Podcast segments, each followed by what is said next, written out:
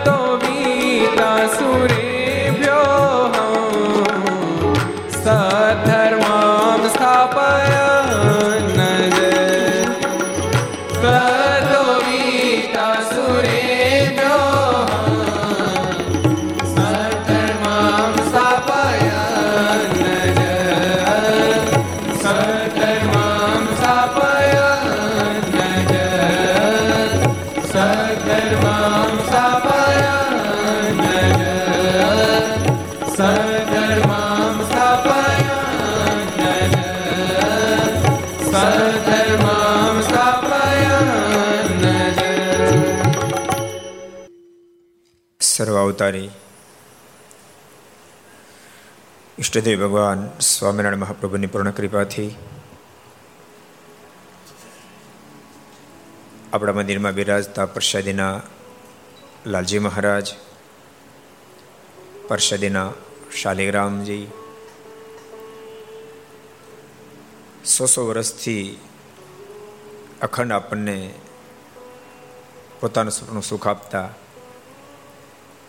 એવા ઘનશ્યામ મહારાજ ભગવાન સ્વામિનારાયણ લક્ષ્મીનારાયણ દેવ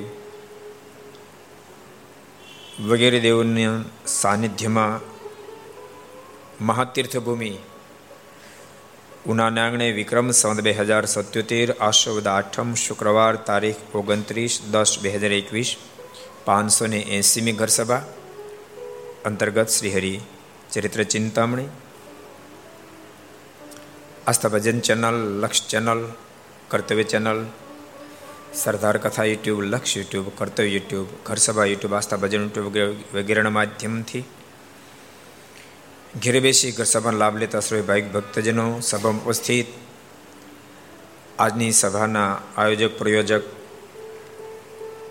આપણા ઓના મંદિરના પૂજ્ય કોઠારી સ્વામી શ્રી રામકૃષ્ણદાસ સ્વામી, એમના ગુરુશ્રી વૈરુદ્ધ સિદ્ધ મુનિ સ્વામી આપણા મંદિરના ટ્રસ્ટના પ્રમુખ શ્રી પૂજ્ય માધવ સ્વામી આજે આપણા પ્રસંગની અંદર પધારેલા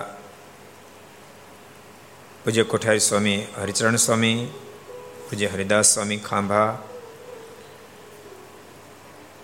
આનંદગઢ ગુરુકુળથી પધારેલા પૂજ્ય હરિવદન સ્વામી, ટીબી હોસ્પિટલ દ્રોણ ગુરુકુળથી પધારેલા પૂજ્ય મહંત હરિકૃષ્ણ સ્વામી, કોઠારી નારાયણ સ્વામી, મહાપુરુષ સ્વામી, પૂજ્ય ભંડારી સ્વામી, વગેરે બ્રહ્મનિષ્ઠ સંતો, પાર્ષદો ભગવાન ખૂબ જ વાલા ભક્તો બધાને ખૂબ હિતથી જાજક જય સ્વામિનારાયણ. જય શ્રી કૃષ્ણ. જય શ્રી રામ. જય હિન્દ. જય ભારત. પહેલે વાત કરો, કેમ છો બધા આનંદમાં છો ને? ઠાકોરજીની પૂર્ણ કૃપાથી મહામોટા બ્રહ્મનિષ્ઠ સંતો જે ધરતી પર વારંવાર પધાર્યા છે. સદગુરુ ગુણાતીતાનંદ સ્વામી, સદગુરુ રજાનંદ સ્વામી, રાઘવાનંદ સ્વામી નંદ સંતોની પંક્તિની હરોળના એવા પૂજ્યપાદ બાલમુકુદાસ સ્વામી, નારાયણદાસ સ્વામી ધર્મ સ્વરૂપદાસ સ્વામી વગેરે અનેક બ્રહ્મનિષ્ઠા સંતોએ જે ધરતી ઉપર બેસી મારનું ખૂબ ભજન કર્યું છે. એવી પવિત્ર ધરતી પર બેસી આજે અમને પણ પરમાત્માના ગુણાનવાદ ગાવાનો પ્રથમવાર લાભ પ્રાપ્ત થયો. ઉના ઘણી ફેરાય પણ માધવ સ્વામી કે સિદ્ધ મુનિ સ્વામી કે રામકૃષ્ણ સ્વામી કોઈ કે નહીં લલા સભા કરવા અમે તો આવો તો.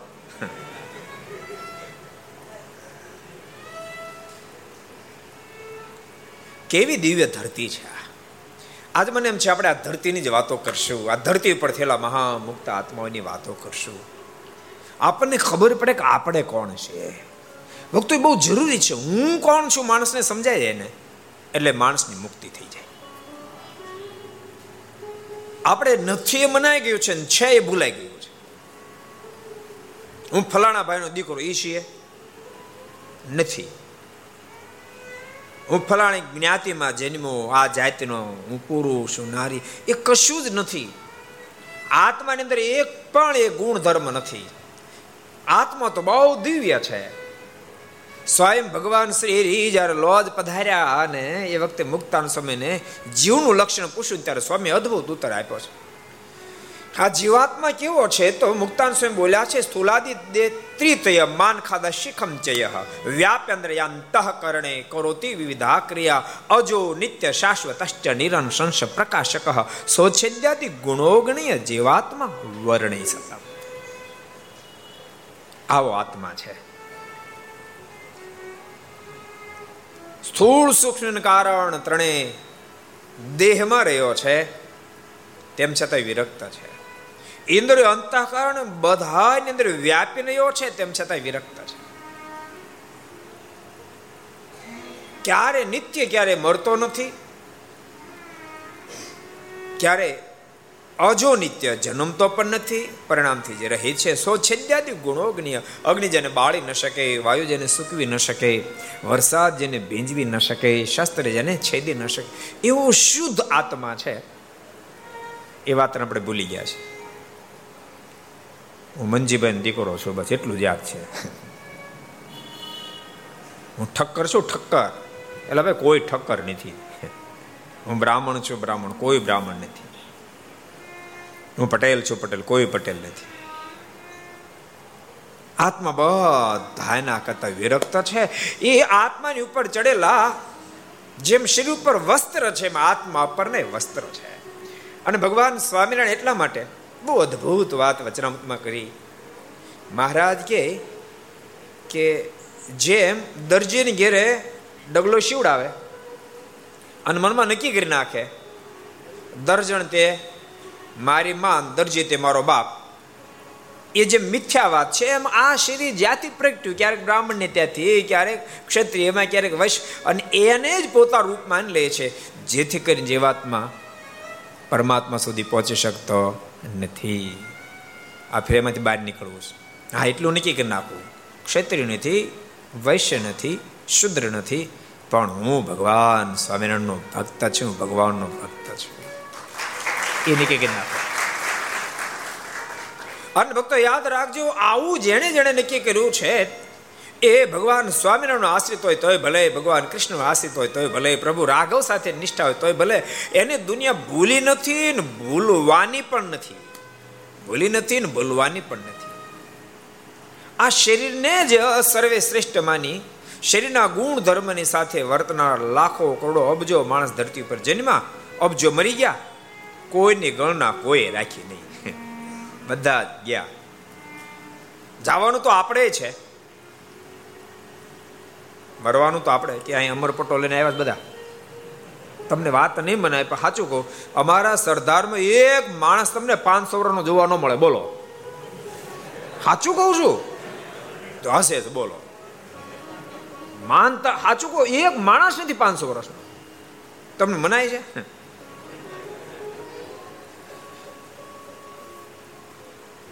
આપણે આ ધરતી પર એવા મહાન ભક્તો થયા છે, એને યાદ કરવા છે આ ધરતી સામાન્ય નથી. અબજો બ્રહ્માંડના માલિક જે ધરતી ઉપર વર્ણિ વેશે પધાર્યા. સાત સાત વર્ષ સુધી વન વિચરણ કરતા કરતા કરતા કરતા કરતા ભગવાન સ્વામિનારાયણ આપણા ઉનામાં પધાર્યા. મચ્છુમાં સ્નાન કરી થોડા આગળ વધ્યા. અને સુંદર નાળો તો એના પર મહારાજ બિરાજમાન થયા. આમ તો સંધ્યા ઢળવાનો ટાઈમ થઈ ચૂક્યો હતો બહુ પ્રસિદ્ધ પ્રસંગ. ગણેશ શેઠ અને હંસરા શેઠ. બે બે મિત્ર. આમ સુદામાં ભગવાન કૃષ્ણજી જોડ્યો બે મિત્ર પણ સુદામાન ભગવાન કૃષ્ણ જેવા મિત્રો. ગણેશ શેઠ આખા ઉના નગરના શેઠ હતા. જ્યારે હંસરા શેઠ. એ તો વણિક હતા એટલે શેઠ શબ્દ આપણે સંબોધીએ. બાકી એ માણ કરીને પરિવારને ચલાવી શકે એવી પોઝિશન પણ ગણેશ બહુ ગુણેલ હતા એટલે એને હંસરાજ શેઠની પાસે કેટલી સંપત્તિ છે, એની સાથે એને મતલબ નહોતો. એથી કરીને નાતો નહોતો બાંધ્યો, પણ હંસરાજ શેઠના ગુણ જોઈને નાતો બાંધ્યો. તમને પણ બધાને કહું ભગવાનના ભક્તો, કોઈને સાથે મૈત્રી કરો તો ગુણ જોઈને કરશો માત્ર સંપત્તિ જોઈને નહીં, સંપત્તિ જોઈને જો તમે પ્રીતિ કરશો તો થાપ ખાઈ જશો. ગુણ જોઈને પ્રીતિ કરશો. હંસરાજ શેઠના ગુણ જોઈને ગણેશ શેઠે હેત કર્યું હતું, મૈત્રી કરી હતી. બે સાંજના સમયે તળાવને કિનાર ફરવા માટે નીકળ્યા. અચિંતા એની દ્રષ્ટિ ભગવાન નીલકંઠના ઉપર પડી. અદભુત દિવ્ય મૂર્તિ છે. મનની વૃત્તિ ખેંચાવા એ મૂર્તિ કેટલી બધી અદ્ભુત હતી, એનું વર્ણન વિહલલાલજી મહારાજે અદ્ભુત રીતે કર્યું છે. માથે મંજુલ ચીકણા ચળકતા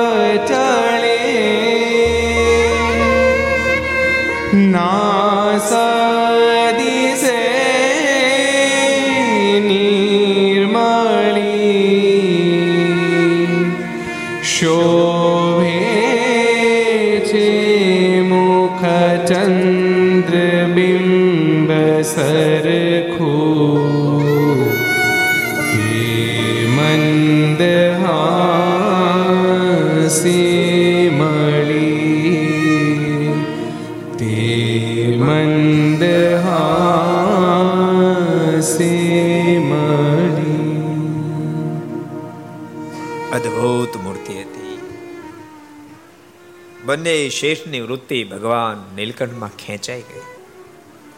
અને મૂર્તિ છે જ એવી તો. અને ભક્તો એ મૂર્તિ સામાન્ય હોય તો તમે કલ્પના કરો. ક્યારેક આપણે વિચાર્યું જ નથી. ભગવાન શ્રી હરિએ જ્યારે ગાદીનો સ્વીકાર કર્યો સંવંત અઢારસો અઠાવનના કાર્તિક સુધી એકાદશી દિવસે. તે દિવસે રામાનંદ સ્વામીના બાસઠ શિષ્યો હતા સિક્સટી ટુ કેટલા? બારના ગુરુભાઈ બાસઠ હતા. ક્યારે? તમે કશું યાદ રાખો ને ભલામણ. તમને પૂછ્યું ક્યારે? સંવંત અઢારસો અઠાવન કાર્તિક સુધી એકાદશી. જ્યારે જેતપુરમાં ગાદ્ય બેઠા ત્યારે, જ્યારે સંપ્રદાયની લીડરશિપ સ્વીકારી ત્યારે. કેટલા હતા ગુરુભાઈઓ? બાસઠ હતા. અઠાવનમાં અને પછી મહારાજ સાધુ કરવા માંડ્યા અને ઉપદ્રવ સંતોના ઉજ્જવળ જીવન જન બહુ સમાજને ખેંચવા મળ્યો ત્યારે દ્વિશેલા લોકો જબરો ઉપદ્રવ કર્યો.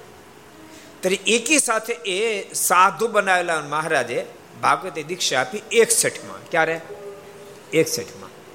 જે મહારાજે સંન્યાસી દીક્ષા આપી જેને પ્રમહંસ કહેવામાં આવે છે, ત્યારે મારીની પાસે પાંચસો સાધુ હતા. કેટલા? ત્યારે વિચાર્યું?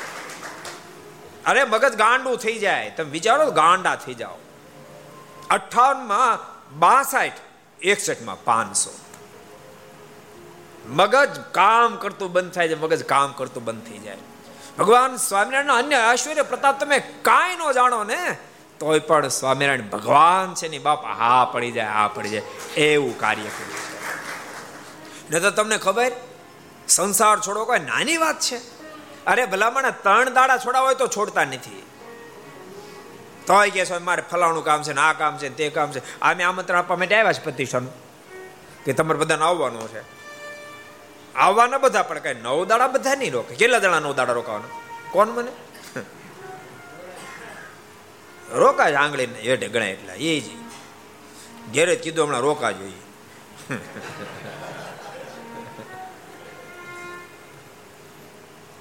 ત્રણ દાડા ઘર ન છૂટે એને બદલે ત્રણ વર્ષમાં પાંચસો પાંચસો. અને કોઈ સામાન્ય નહોતા. સામાન્ય નહોતા. કોઈ રાજકવિ, કોઈ પિંગળના ભણેલા, કોઈ મોટા વિદ્વાન. ભગવાન સ્વામી, ઘણા લોકો શું માને ખબર? પાંચસો પરમહંસની વાત આવે એટલે ભગવાન સ્વામિનારાયણ પાસે પાંચસો સાધુ. એટલે પાંચસો સાધુ નહોતા, ચારસો નવ્વાણું તો મંડળ હતા. ભગવાન સ્વામિનારાયણની પાસેની હેતીમાં પાંચ હજાર સાધુ હતા. કેટલા? તમે હેપતા કાંઈ ગયા? એટલા બધા હોતા એટલે હેપતા ગયા? ઓલું ગોકળે નતો હેપતા ગયો તમને ખબર? ગઢવી ગઢવી. મહારાજ ગઢપુર બિરાજતા હતા દાદાના દરબારમાં. અને પહેલી વાર એને નામ સાંભળ્યું એટલે દર્શન કરવા બિચાર આવ્યો. પણ મહારાજ મોટી સભા બેઠા હતા. બે હજાર સાધુ સભા બેઠા હતા. ગઢવી કે ઓ સ્વામિનારાયણ, તમે તો આખી દુનિયાને મૂંડી નાખી. આ સંસાર કેમ હાલશે? ભગવાન સ્વામિનારાયણ કે, તો એની ઉપાધિ કરી માને. આ બધાને સાધુ શું કામ કર્યા? ભગવાન સ્વામિનારાયણ કે એ બધાને મોક્ષ કરવો છે, એટલે સાધુ કર્યા. એને ધામમાં લઈ જાઓ. ભગવાન સ્વામિનારાયણ કે આટલા બધા ધામમાં હમી જાય તમારું ધામ છે કેવડું? બોલો. મારે કે તાર જોવું છે. ક્યારેક ક્યારેક ભક્તો આપણે, આપણા લેવલથી વિચારતા હોય છે.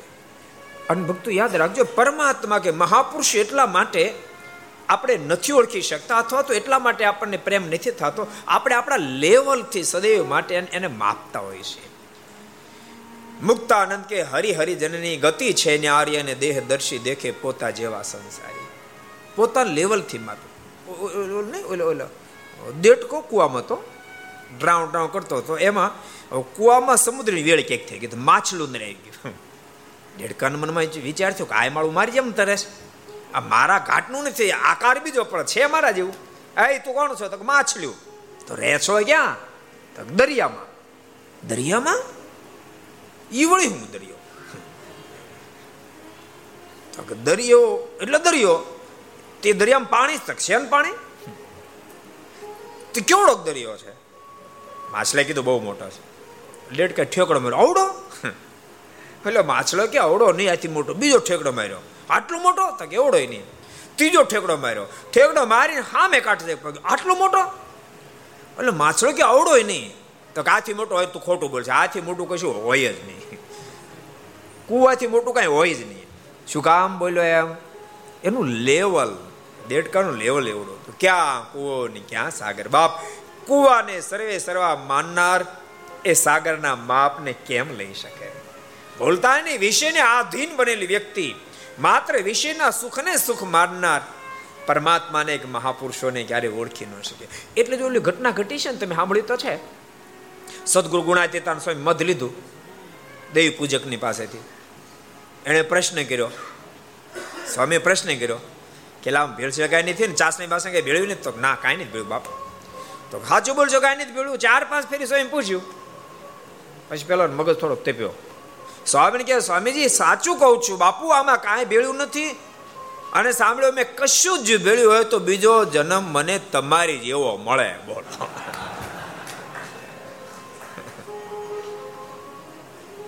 કેમ અમુક અમુક હાવ હાવ લંઘાઈને બેઠા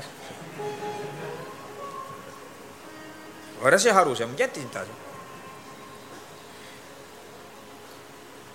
ક્યાં સદગુરુ ગુણાતીતાનંદ સ્વામી ક્યાં દેવી પૂજે કે સામાન્ય માણસ?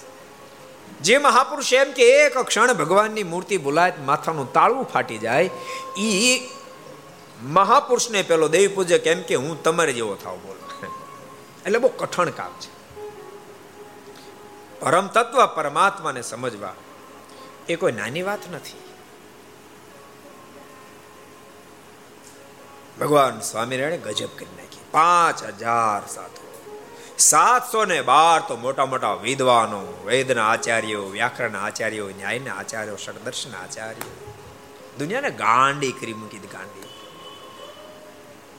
એટલે પેલા ગઢવી કહ્યું કે શું તમે વાત કરો છો?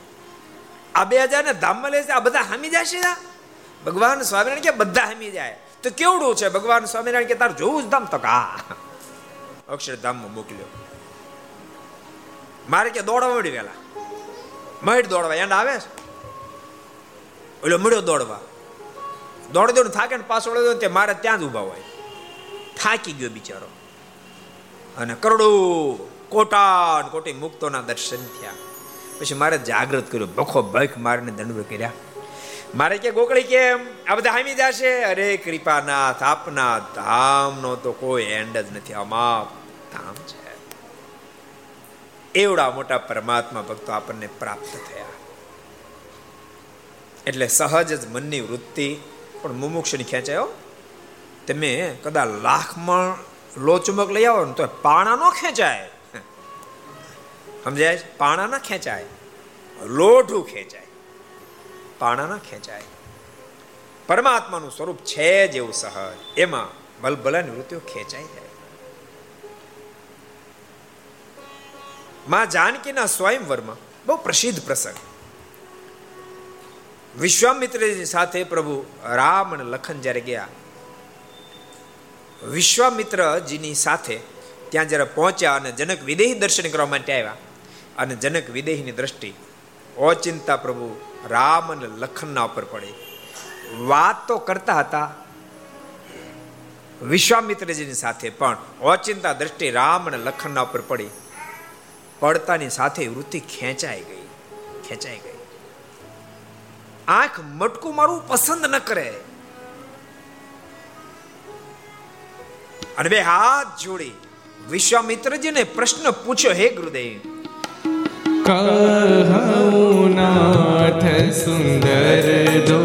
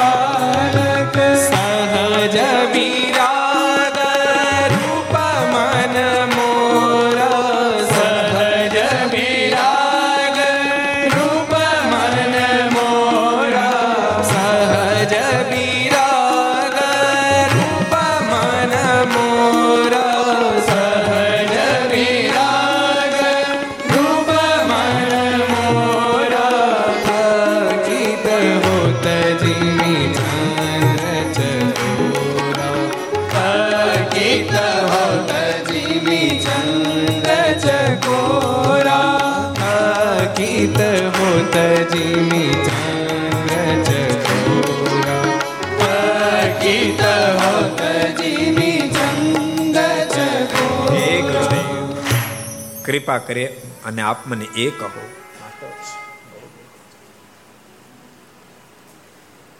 આ બંને બાળકો કોણ છે?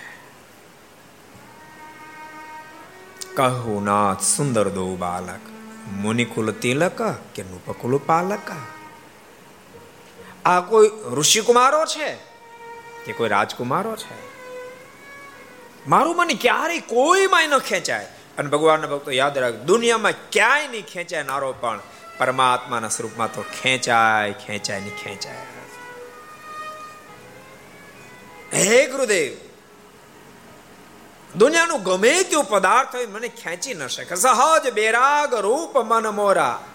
મને કોઈ બે શબ્દ ઉપદેશના કીધા વૈરાગની ચટકી છડ્યા નથી. સહજ બેરાગ. જન્મ સિદ્ધ ઠાકોરની કૃપાથી મારા હૃદયમાં વૈરાગ છે. સહજ વૈરાગ રૂપ મન મોરા. મારો સહજ વૈરાગ છે. થકી તો હોત જીમી ચંદ્ર ચકો. પણ આજ આ બંને બાળકોની અંદર જેમ ચકોર ચંદ્રમાં એકાકાર બની જાય, મારું, આજ મારું મનેમાં એકાકાર બની ગયું, માટે છે કોણ? એટલે પરમાત્માનું સ્વરૂપ સહજ એવું છે. મુમુક્ષની વૃત્તિઓ ખેંચાઈ જાય. ઉનાના ભક્તોની વૃત્તિઓ ભગવાનમાં ખેંચાણી. તમે ધન્ય ભાગી છો, ધન્ય ભાગી. તમારા વડવાઓની વૃત્તિ ભગવાનમાં ખેંચાણી. ભગવાન નીલકંઠની પાસે વંદના કરી. થોડી ઘણી પ્રશ્નોત્તરી થઈ. પણ મહારાજ, ભગવાન પણ કશું દેખાડ્યું નહીં બહુ. મારા મનમાં વિચાર થયો, હજી મારે ફરીને આવવું છે? હમણાં કશું નથી કરવું. મારને વિનંતી કરી, ગણેશ શેઠે આપ કઈ ભોજન કરશો? આપ અમારા નગરમાં પધારો. ભગવાન નીલકંઠ બહુ અદભુત બોલ્યા છે. શેઠ, ગ્રામમ પુરમ વનેવાપી પરુષ્યામિને કરહી ચિત વૃક્ષમ નવમ નવમ નિત્યમ વને સ્વધી વસન્નહમ. શેઠ, અમને નગર, ગામ, શહેર કશું જ ગમતું નથી.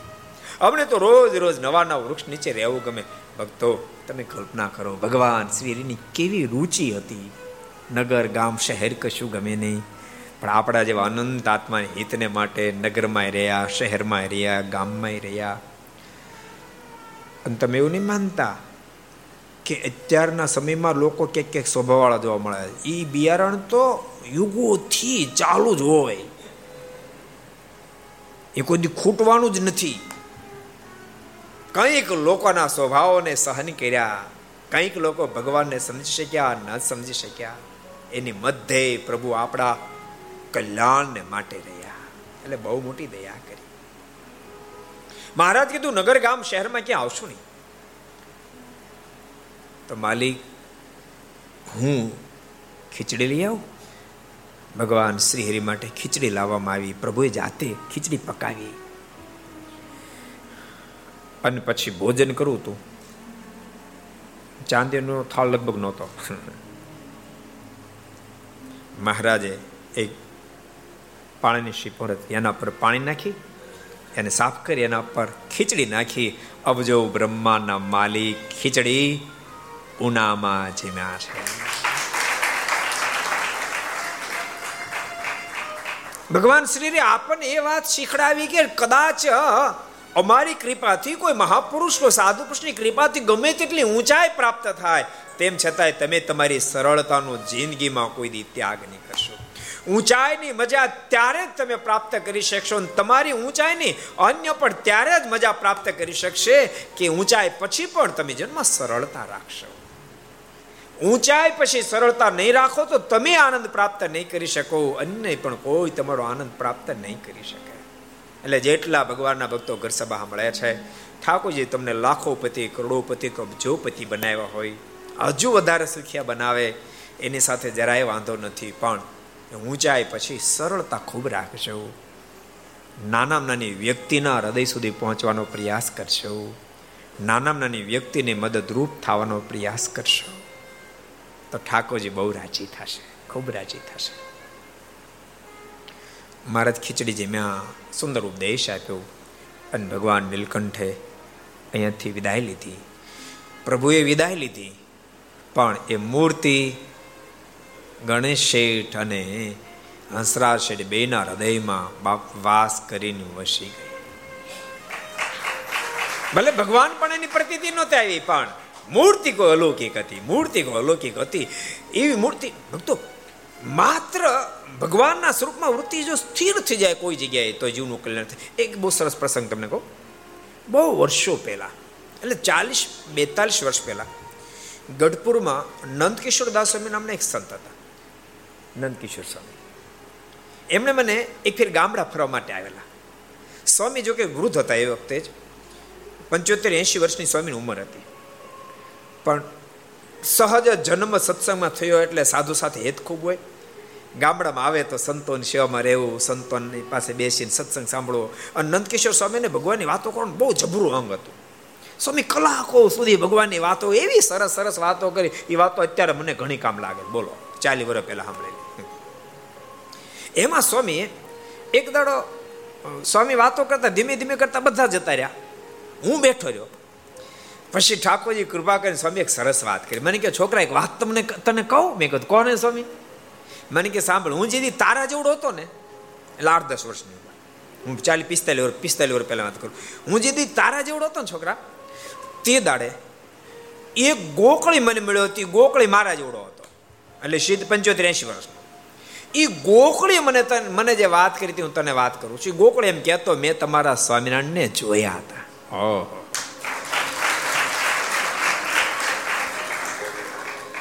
આમ ત્રીજી પેઢી જો, મળેલા ને મળેલા.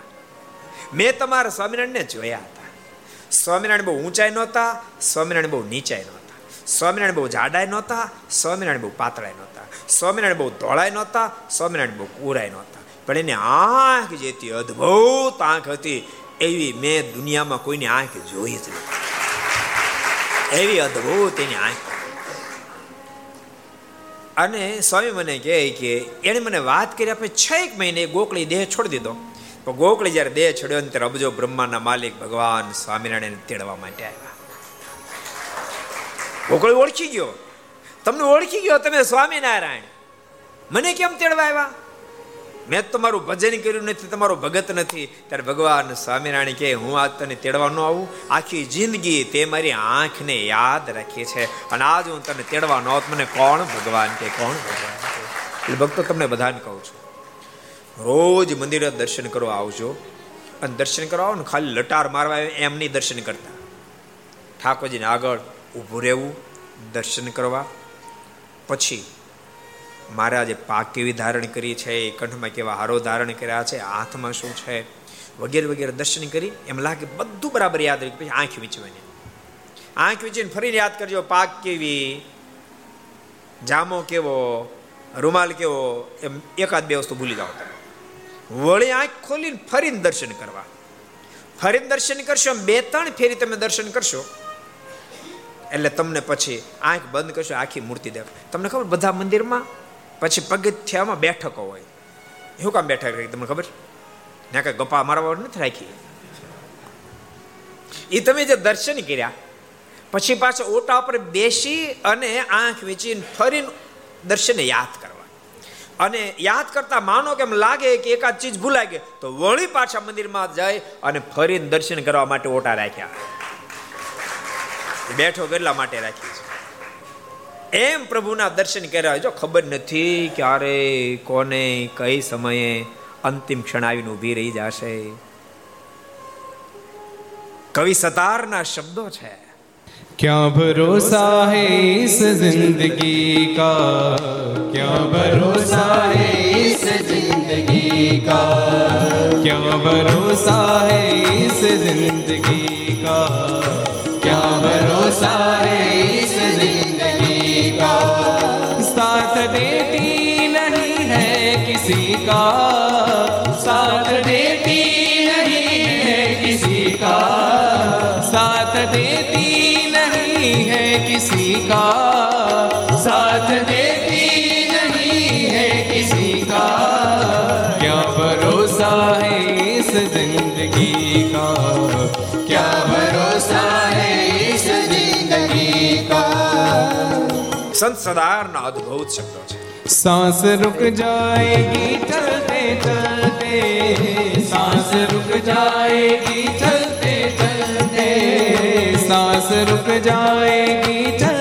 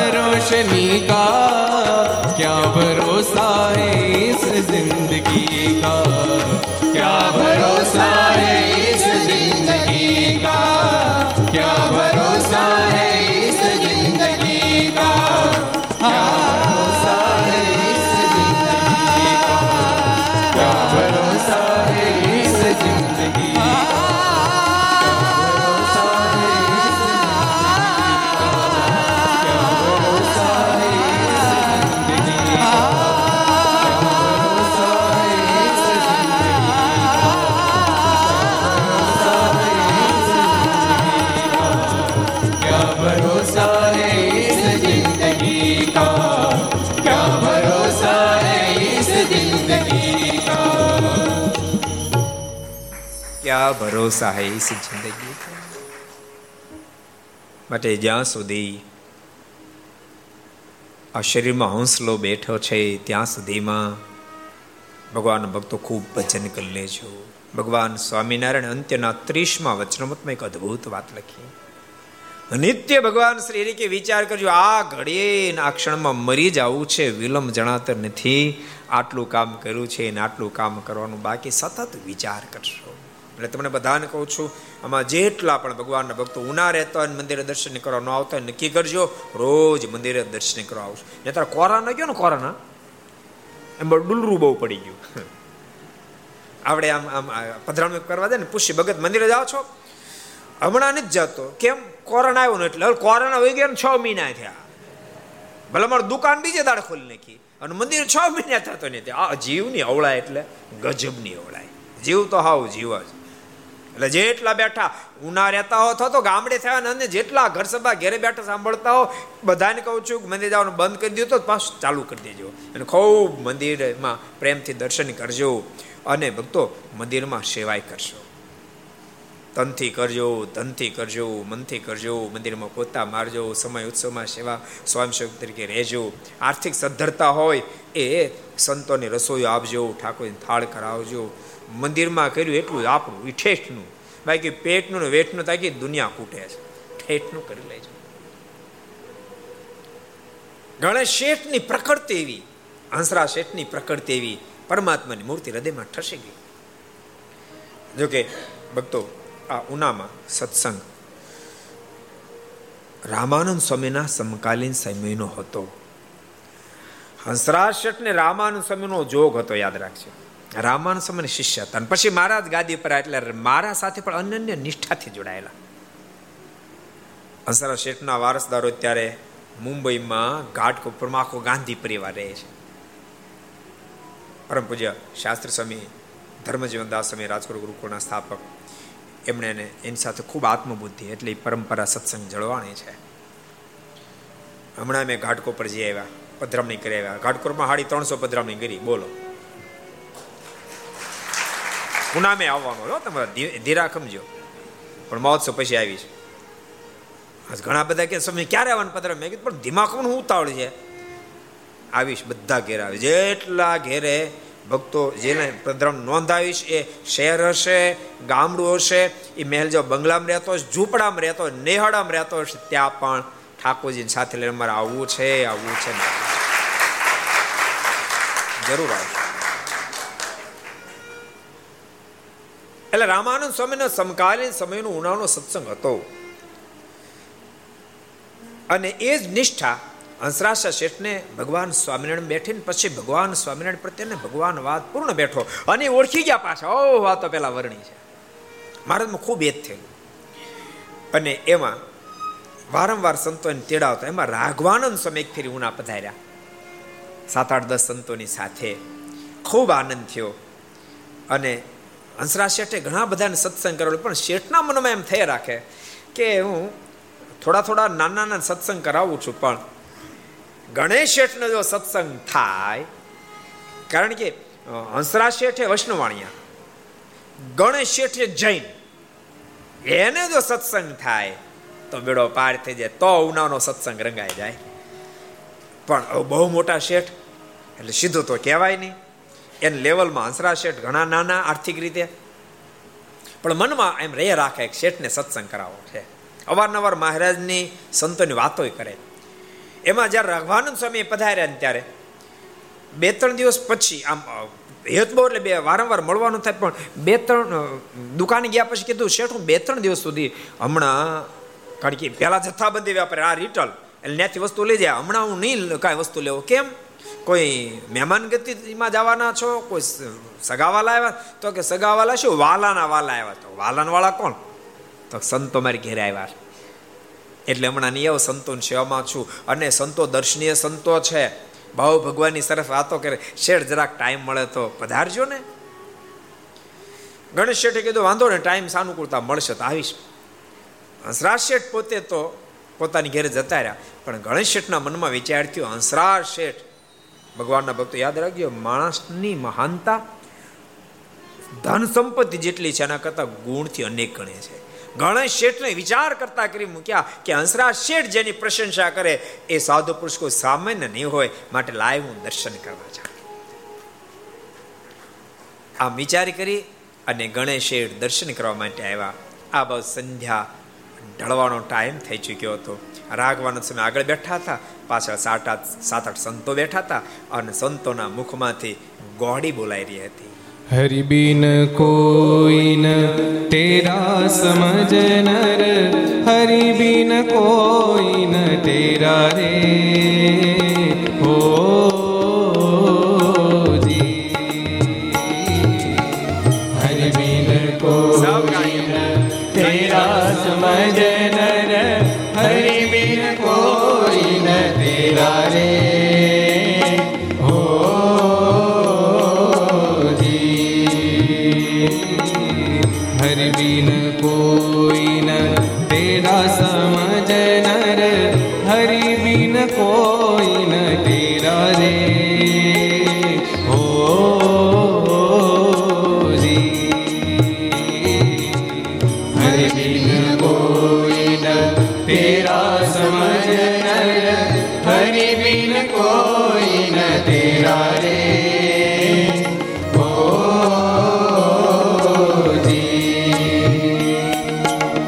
ચાર દી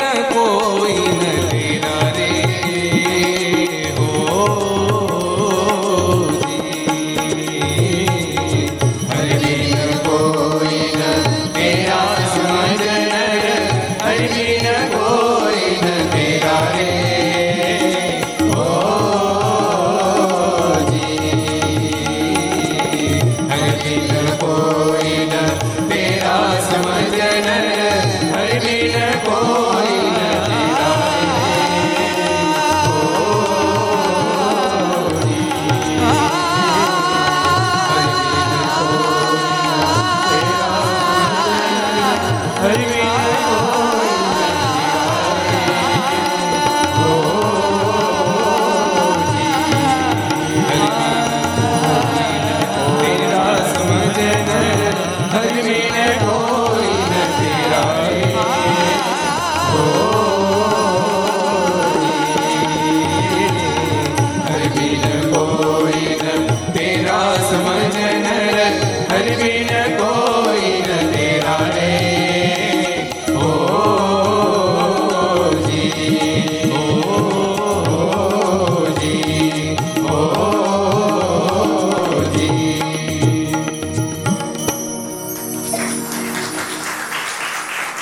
અદભુત ભગવાનને સંભાળીને સંતો ગળી પદ બોલ્યા છે. ત્યારબાદ આરતી, સ્તુતિ વગેરે થયું. રાઘવાનંદ સ્વામી એ ગોળી પદ ઉપર વિવેચન કરી સ્વામીએ ખૂબ મનુષ્ય દેહની દુર્લભતા સમજાવી. સ્વામી ભારે વાત ઉપર મૂક્યો, જીવાત્મા હજારો પ્રકારનો દાખલો કરે પડતો જ્યાં સુધી જીવાત્મા પરમાત્માનો શરણાગત ન બને, ત્યાં સુધી કર્મ ક્યારે ખપે નહીં, જીવાત્મા ક્યારે મુક્ત થાય. ઊંધે માથે લટકે એટલો દાખલો કરે, તો પણ માત્ર દાખલાથી જીવાત્મા મુક્ત પદ નથી પામતો. પરમાત્માનો શરણાગત બનીને પછી દાખલો કરીએ, જ્યારે ભક્તિ રૂપ બની જાય, ત્યારે જીવાત્માની મુક્તિ થાય છે. ગણેશ શેઠને હા પડી ગઈ. અને સભા પૂરી થઈ, ગણેશ શેઠે કીધું સ્વામી મને કંઠી બાંધો. અને ગણેશ શેઠ ઉનામાં હરિભગત થયા અને પછી રંગ જાગ્યો પછી તો હજારો લોકો હરિભક્તો થયા. અને મોટા મોટા સંઘો લઈ લઈ ગણેશ શેઠ પંચાળા ઉત્સવ ત્યાં પહોંચે, જુનાગઢ પ્રતિષ્ઠા ત્યાં પહોંચે. એકવાર કાર્યાણી ઉત્સવ તો વિશાળ મોટો સંઘ લઈને ગયા. અને સંઘનો બધો ખર્ચ પોતે કરે. સમૃદ્ધ બહુ. જેટલા ઘર સભા મળે બધાને કહું છું, ભગવાનના ભક્તો જેને ઠાકોરજી સમૃદ્ધિ આપી હોય એ પોતાના હાથે સારા કામ કરજો અને સાથે સાથે સત્સંગના મોટા મોટા કાર્ય થતા ત્યારે તમારી સદલક્ષ્મીનો વાપ સદવેય કરજો. સદલક્ષ્મીનો સદવેય કરજો. તમારા હાથે મંદિરોના નિર્માણો કરાવજો, સમયા કરાવજો, ઉત્સવ કરાવી આવજો. તમારા હાથે ઠાકોરજી માટે અનેક વિવિધ પ્રકારના વસ્ત્ર આભૂષણો કરાવજો. તમારા હાથે કોઈ ગરીબની આંખોના આંસુ લૂજજો કોઈની આતડી ઠારજો. કોઈ નિરાધાર દિન દુખિયાના તમે આધારભૂત બની જાજો. કોઈ ગૌશાળા વગેરેમાં તમે મદદરૂપ થાજો, વૃદ્ધાશ્રમ મદદરૂપ થાજો.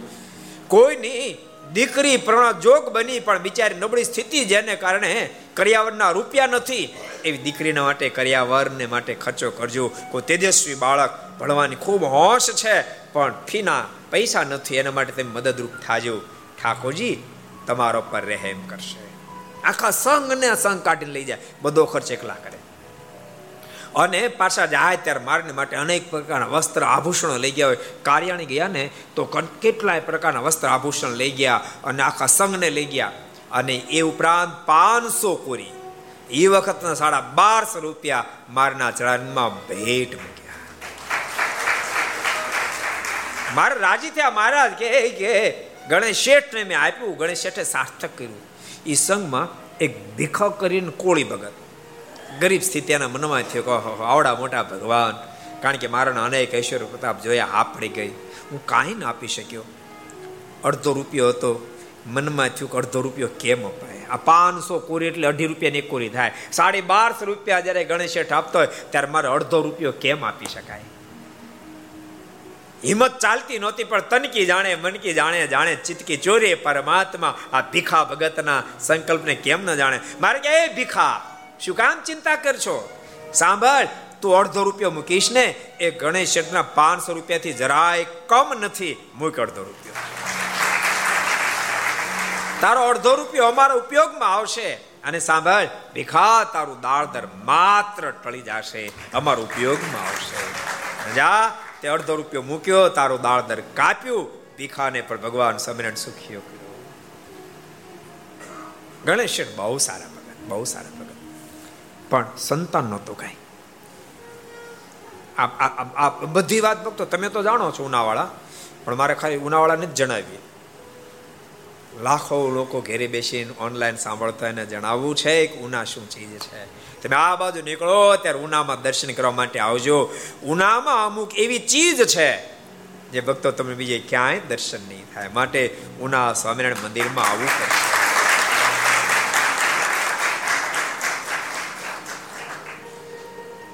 બહુ પ્રસિદ્ધ પ્રસંગ શેઠને સંતાન નહોતું મનમાં વિચાર ક્યારે ક્યારેક રહે કારણ કે ઘરવાળા કે એટલે કે ઠાકોર દીકરો આપે તો સારું. મહારાજ પાસે જાઓ. મહારાજ કૃપા જો કરે ને તો મારે ત્યાં સંતાન થાય. અને ગઢપુર આવ્યા. સભા બેઠા. પણ મનમાં થતું કેમ માગું કેમ માગું કેમ માગું? મહારાજે વાતનો ટન મારીને મહારાજ કહે, મુક્તાન સ્વામીને સંબોધીને મહારાજ કહે, સ્વામી, જેને અમર સ્વરૂપ ન ઓળખાણું, સત્સંગ ન ઓળખાણું, એને તો કદાચ આ દુનિયાની માંગ રે. એને તો સંતાન, પુત્ર વગેરેની ઈચ્છા વર્તે. પણ ઘણાને અમે ઓળખાઈ ગયા, પછી અમે પરમેશ્વર છે ઓળખાણ થઈ ગયા, પછી પણ પુત્રને તાણ રે. એવા સભા બેઠા હોય.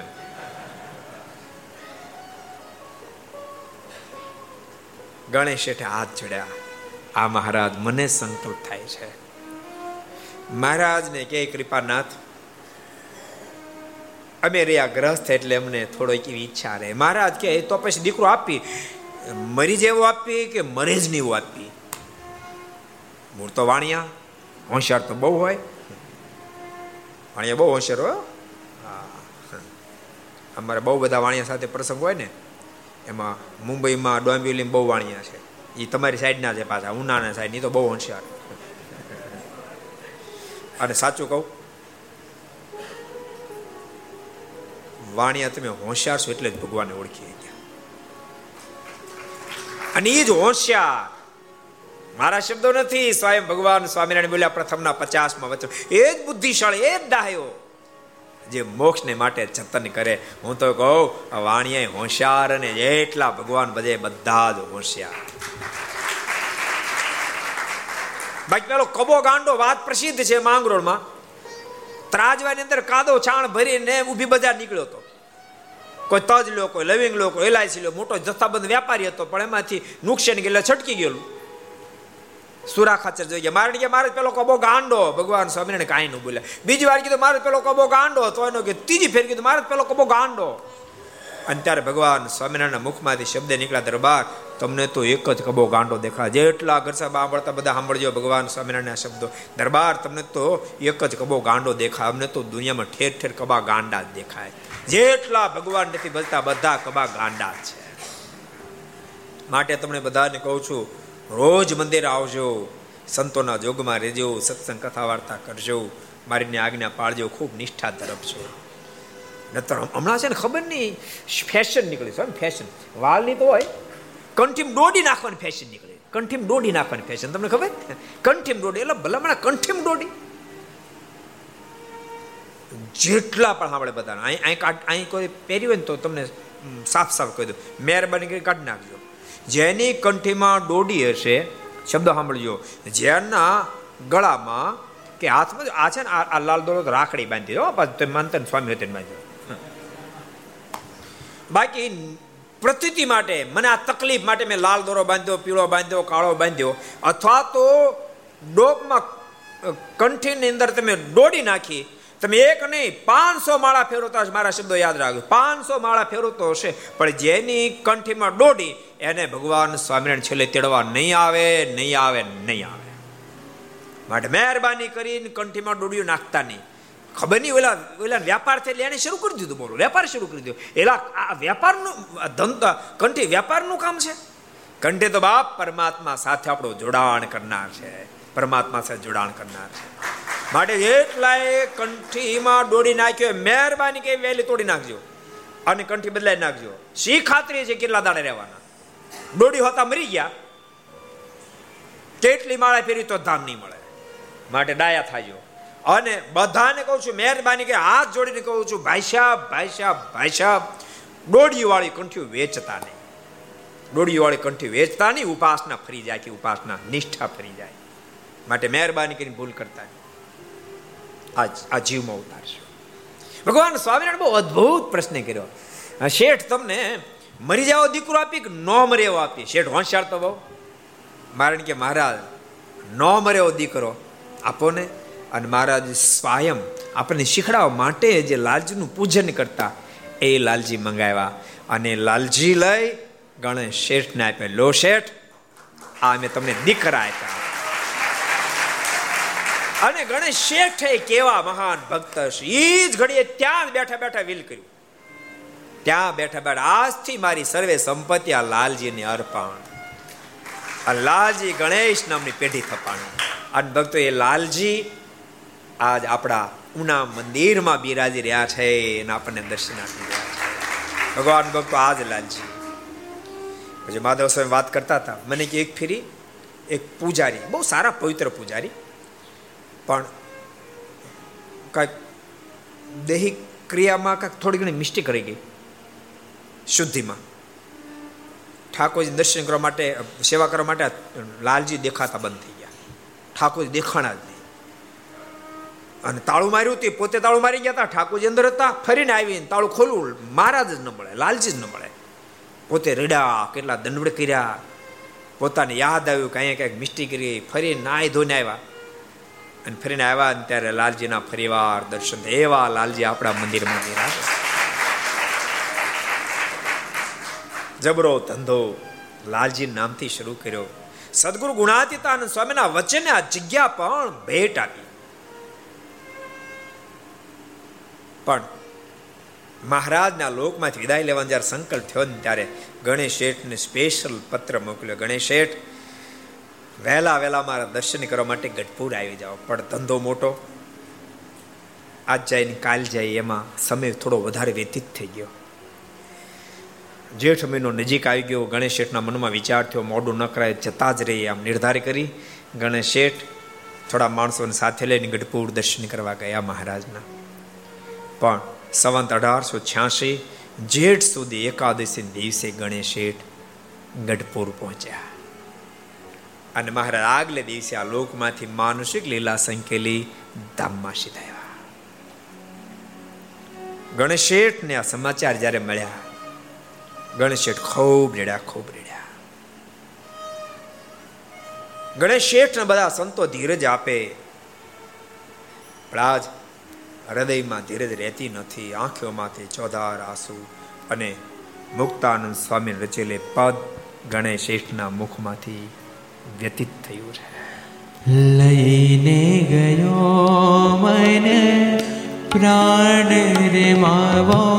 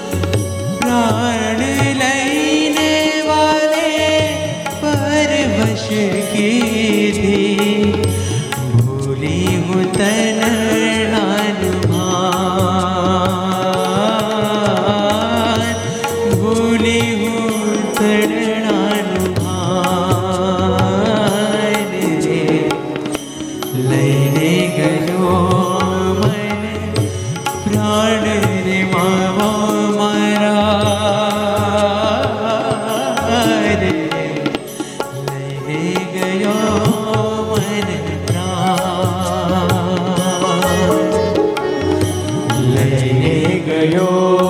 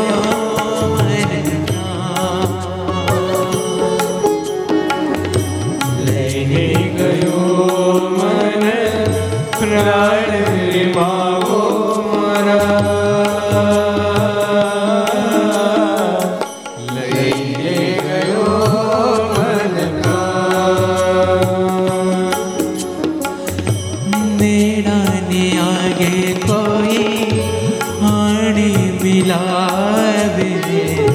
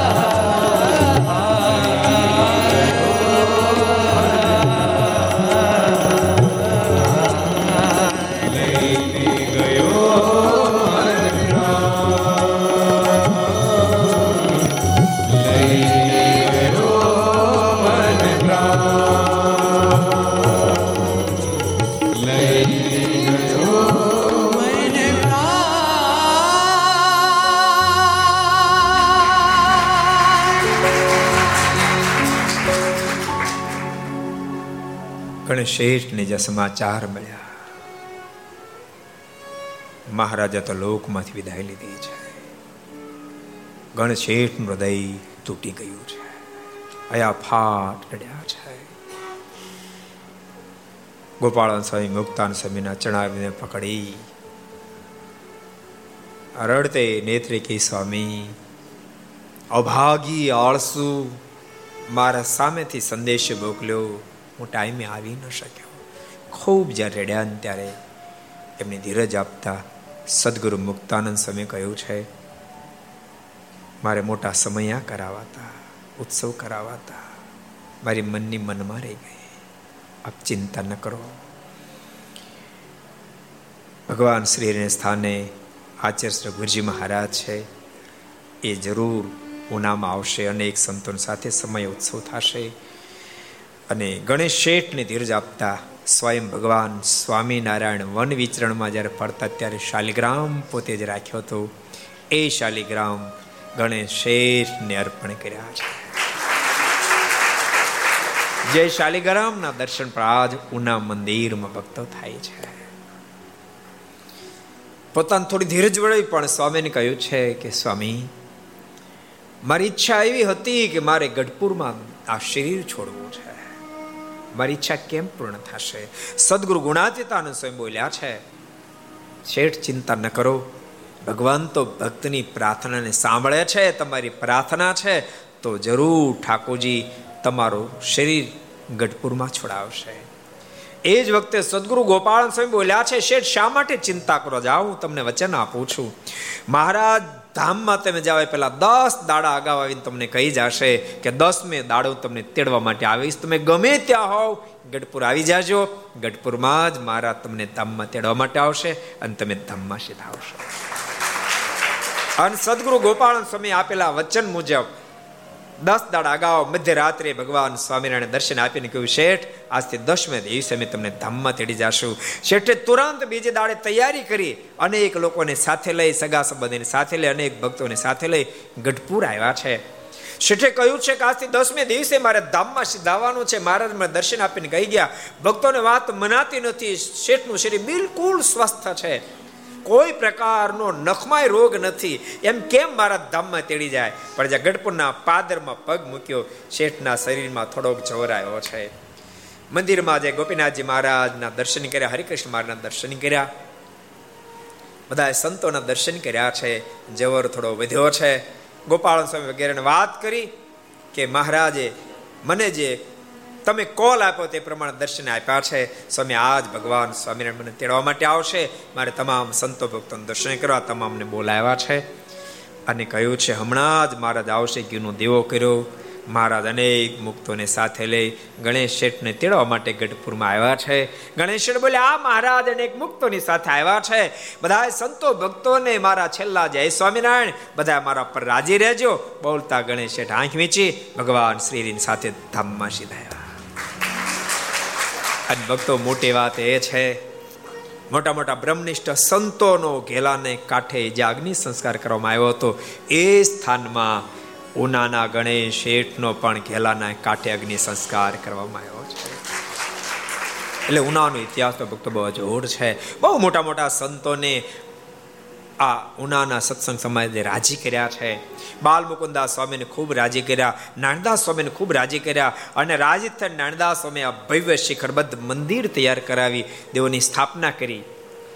પણ શિખરનું કામ જે અધૂરું હતું, એ લાભ રાજકોટ ગુરુકુળના સંસ્થાપક ધર્મજીવનદાસ સ્વામી, શાસ્ત્રી સ્વામીને પ્રાપ્ત થયો અને શિખરો પૂર્ણ કરાવ્યા અને અદ્ભુત મંદિર થયું અને ભક્તો ત્યારબાદ પૂજા માધવ સ્વામી, સિદ્ધ મુનિ સ્વામી વગેરે પણ મંદિરમાં અનેક.